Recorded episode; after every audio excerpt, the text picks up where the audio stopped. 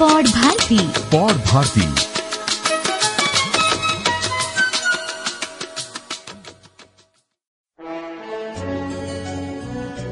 नमस्कार पौड भारती में आपका स्वागत है।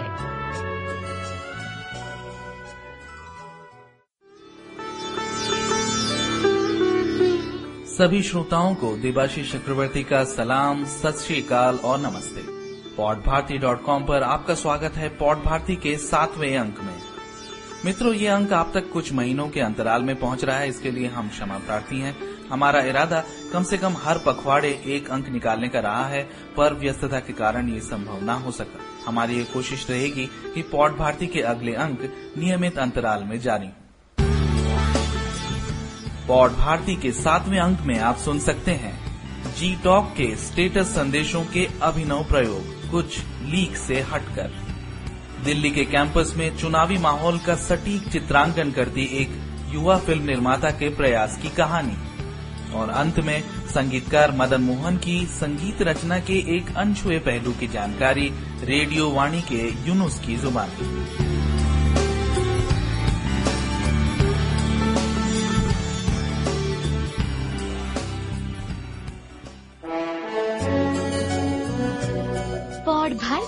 पौड भारती। अपनी बोली अपनी बात।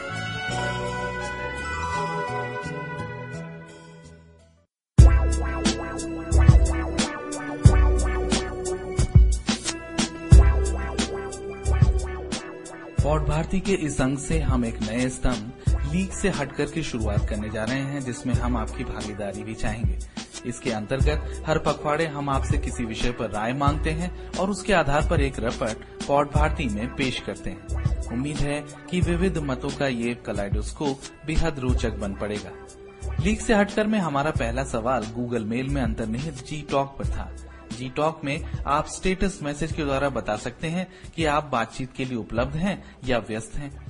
पर इन बने बनाए संदेशों के अलावा आप अपने मन मुताबिक स्टेटस संदेश भी बना सकते हैं, यानी इन्हें कस्टमाइज कर सकते हैं।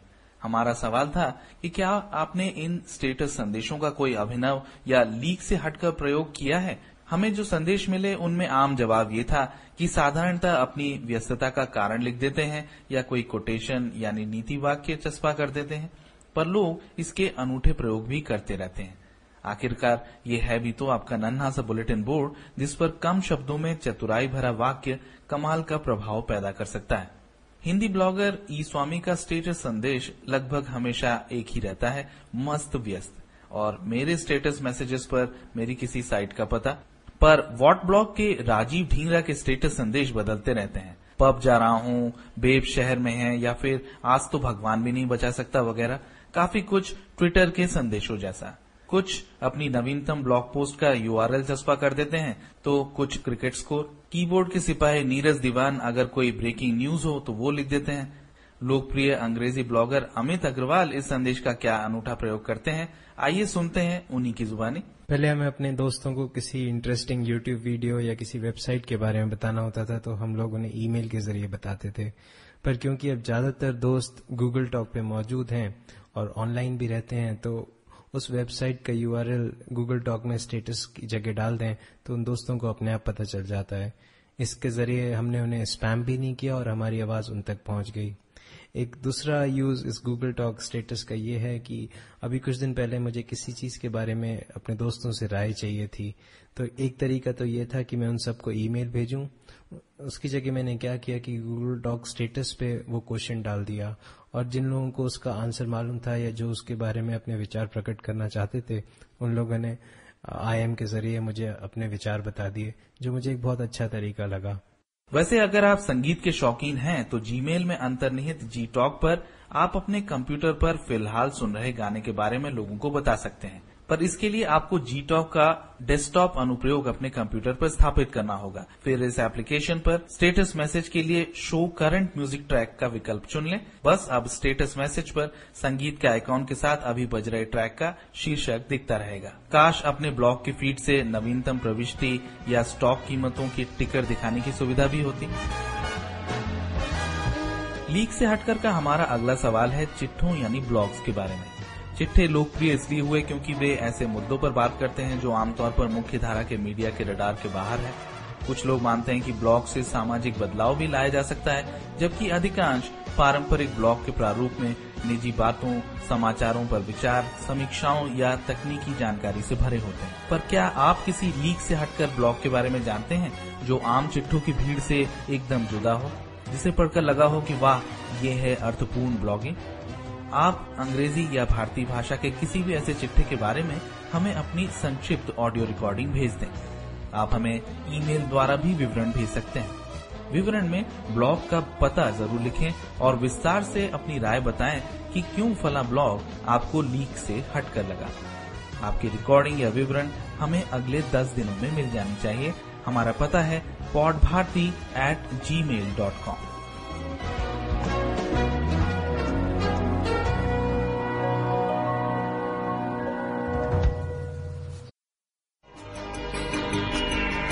Delhi विश्वविद्यालय जहाँ पढ़ाई लिखाई के अलावा छात्रों के जीवन का एक और हिस्सा है।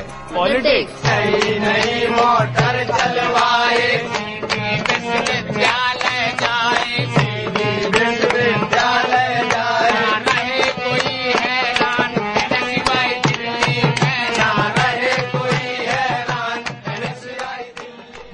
विश्वविद्यालयों में छात्र संघों के लिए होने वाले वार्षिक चुनाव शायद विश्व के सबसे बड़े छात्र संघ चुनाव हैं।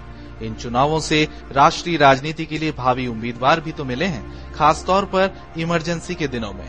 हर साल अगस्त सितंबर के दौरान गहमा गहमी का माहौल। कांग्रेस समर्थित national students union of India, NSUI, और भाजपा समर्थित अखिल भारतीय विद्यार्थी परिषद, एबीवीपी का घमासान। भारत के आम चुनाव की तरह यहाँ भी अब इलेक्ट्रॉनिक वोटिंग मशीनें हैं पर चुनाव के बाकी तेवर ठेठ भारतीय। भारतीय लोकतंत्र की तरह यहाँ के चुनाव में भी है ग्लैमर बाहुबल और पैसे का बोलबाला। यादवपुर से लेकर जेएनयू तक राजस्थान यूनिवर्सिटी से लेकर के बिहार तक हर जगह की कहानी यही है। इस माहौल को बखूबी बयां किया है दिल्ली विश्वविद्यालय के ही पूर्व छात्र नितिन ने अपने पहले वृत्त चित्र ब्लैक पैम्फलेट्स में। लगभग दो साल में निर्मित चौरासी मिनट की ये फ़िल्म हिंदी और अंग्रेज़ी दोनों भाषाओं में उपलब्ध है।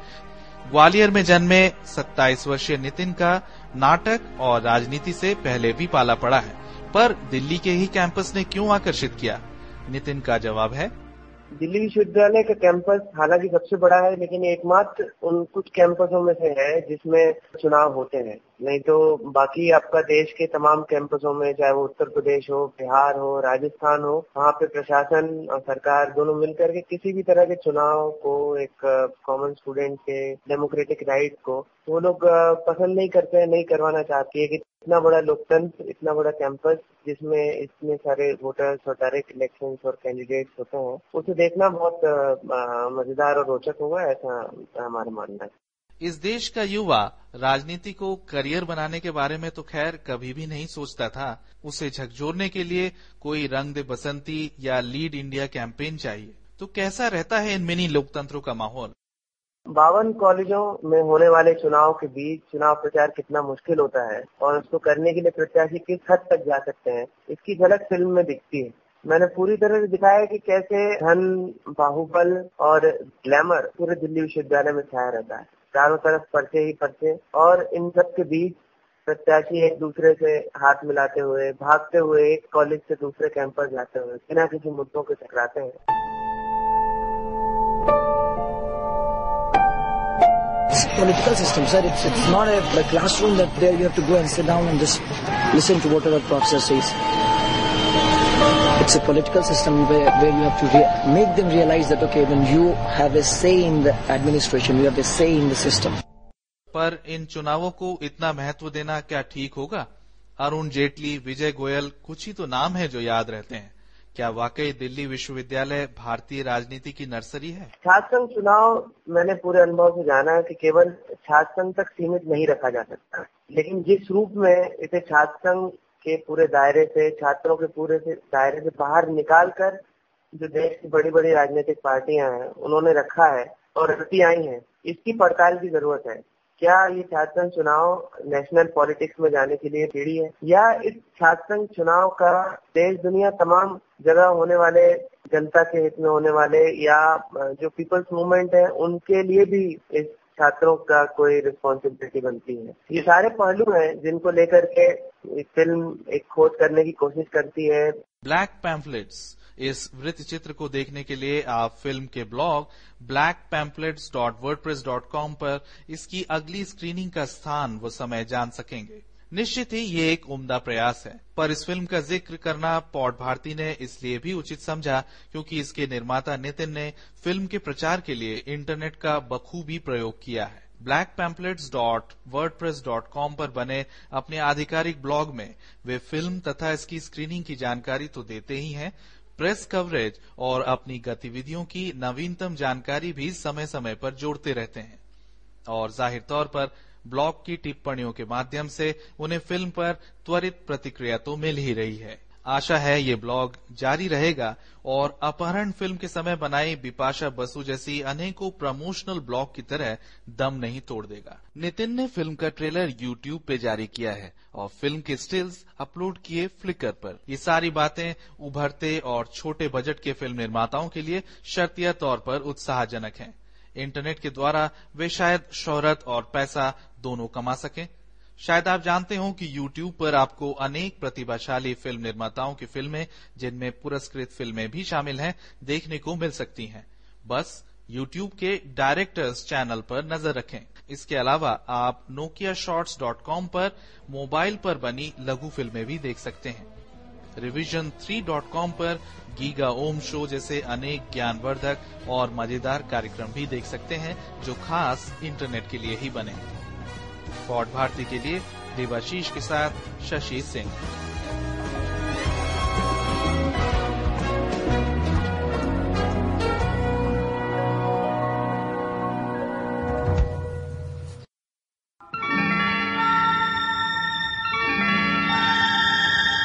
नमस्कार, मैं हूँ यूनुस खान। और मैं जब आता हूँ तो संगीत की दुनिया की कोई न कोई बात लेकर आता हूँ।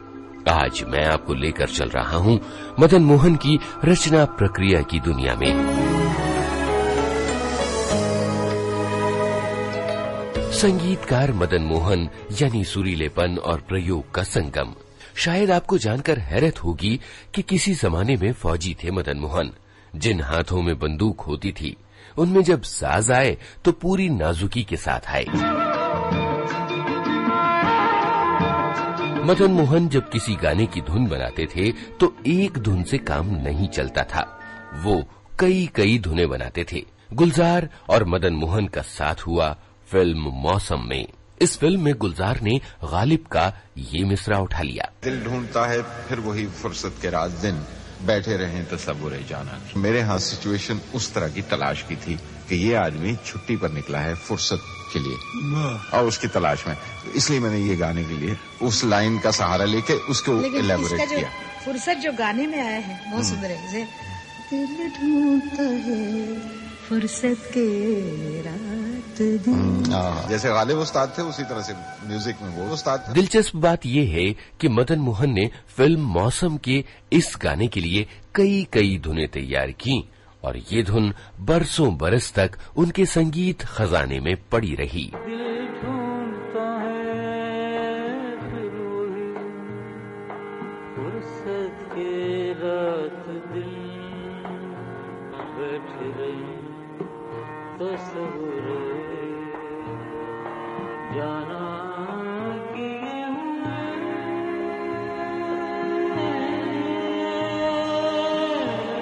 इसी धुन के सहारे उनके बेटे संजीव कोहली ने यश चोपड़ा की फ़िल्म वीर जारा का ये गाना बनाया। तेरे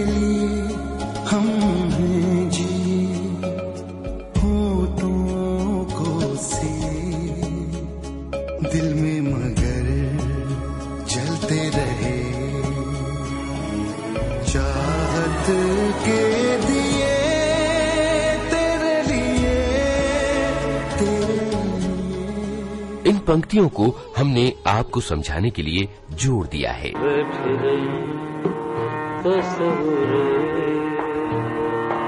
जाना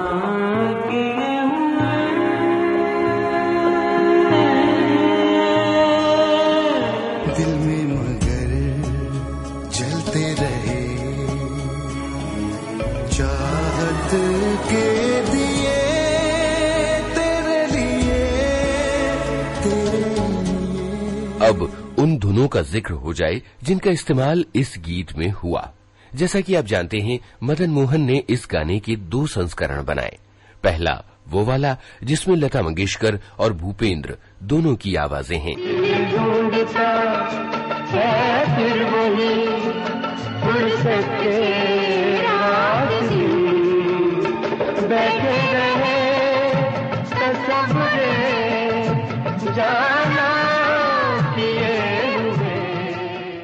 दूसरा वो संस्करण जिसे भूपेंद्र ने अकेले गाया है।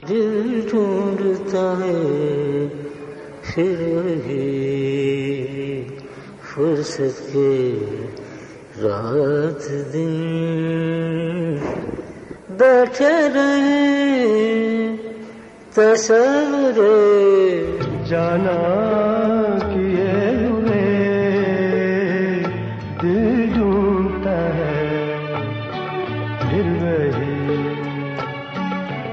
रात दिन। वाकई, फ़िल्म संगीत की दुनिया के बड़े ही विरले संगीतकार थे मदन मोहन।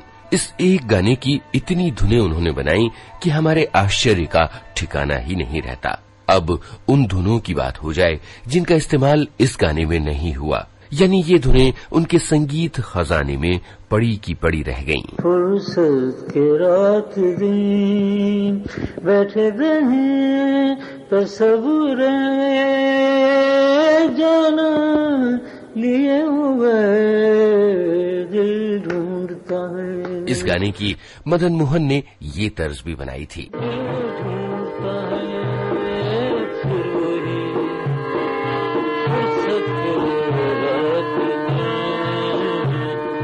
तो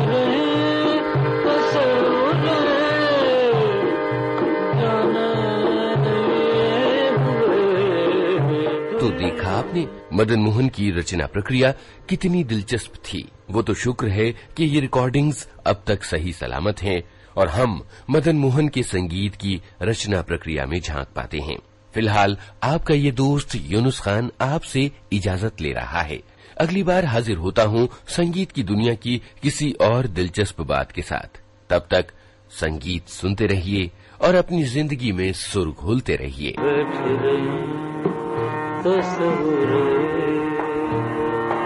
जाना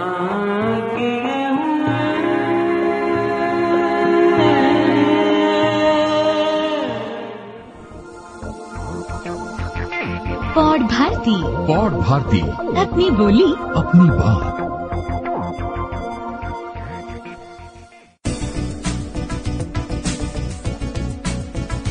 पॉडभारती डॉट कॉम पर आप सुन रहे थे पॉड भारती का सातवां अंक इस अंक के बारे में आपकी राय का हमें बेसब्री से इंतज़ार रहेगा। हमें पॉडभारती डॉट कॉम पर टिप्पणियों के द्वारा या pod Bharati at G mail dot com पर लिखकर बताइए। तो अगले अंक तक के लिए देवाशीष को दीजिए विदा। नमस्कार।